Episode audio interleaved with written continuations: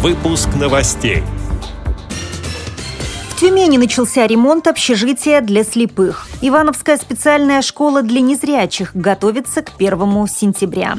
В Мурманской области инвалиды по зрению смогут заниматься велопрогулками. В Башкортостане открылся пляж для людей с ограниченными возможностями здоровья. В рамках проекта «Дорога к Паралимпиаде» в Красноярске прошли два отборочных этапа соревнований.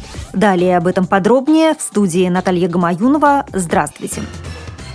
Тюмени на улице Мельничной начался ремонт общежития для слепых. Согласно проекту, старая коридорная система исчезнет, а все 28 комнат оборудуют сантехникой сенсорного типа. Как сообщает сайт Тюмень Медиа, вокруг общежития и рядом с предприятием «Сибирь», где работают слабовидящие, положат тактильную плитку.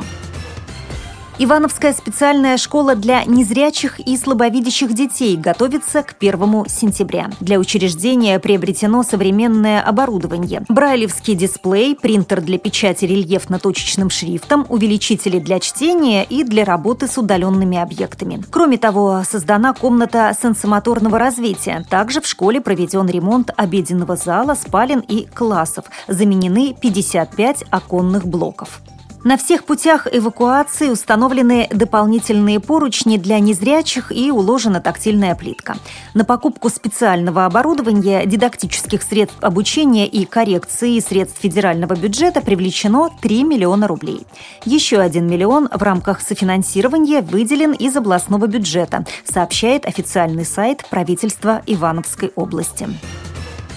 Под эгидой компании «Норильский никель» был организован конкурс социальных проектов благотворительной программы «Мир новых возможностей». Как пишет сайт hibine.com, победа досталась работе «Тандем. Забудь про одиночество». Ее авторами стали председатель Мончегорского отделения Всероссийского общества слепых Наталья Горбенко и руководитель общественной организации Life Extreme, член туристического клуба «Сариола» Евгений Благодарев. По их мнению, тандемные велопрогулки помогут незрячим вести активный образ жизни. На средства, полученные в рамках гранта, уже приобретена часть оборудования. Помимо трех двухместных велосипедов, в распоряжение инвалидов по зрению поступит и туристское снаряжение. Авторы проекта планируют совершать со своими подопечными не только однодневные поездки, но и походы выходного дня. Рулевыми тандема станут волонтеры отдела по делам молодежи и участники турклуба «Сариола». В Башкортостане на территории Уфимского парка культуры и отдыха Кашкадан открылся пляж для людей с ограниченными возможностями здоровья. Проект реализован Центром туризма республики в рамках грантовой программы Министерства труда и социальной защиты населения «Доступный туризм. Башкортостан».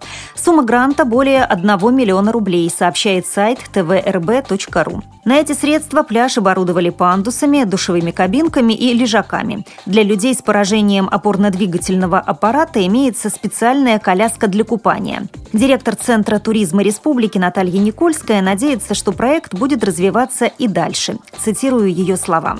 В сентябре и в октябре здесь можно отдыхать, проводить мероприятия, концерты и тренинги для людей с ограниченными возможностями. Конец цитаты.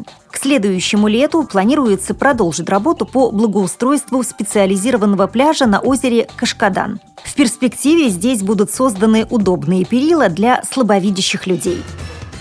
В рамках проекта «Дорога к Паралимпиаде» в Красноярске прошли два отборочных этапа соревнований. В веселых стартах приняли участие 17 семей, в каждой из которых один из членов команды – инвалид по зрению.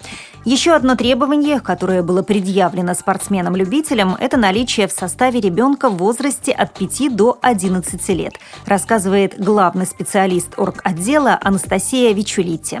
Целями проекта являются не столько спорт высоких достижений, сколько просто формирование здорового образа жизни в семьях, воспитание физической культуры, нравственной сплоченности семей и укрепление связи между поколениями внутри нее.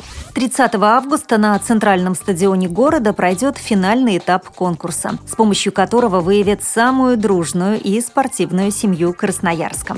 С этими и другими новостями вы можете познакомиться на сайте Радио ВОЗ. Мы будем рады рассказать о событиях в вашем регионе. Пишите нам по адресу новости собака ру. Всего доброго и до встречи!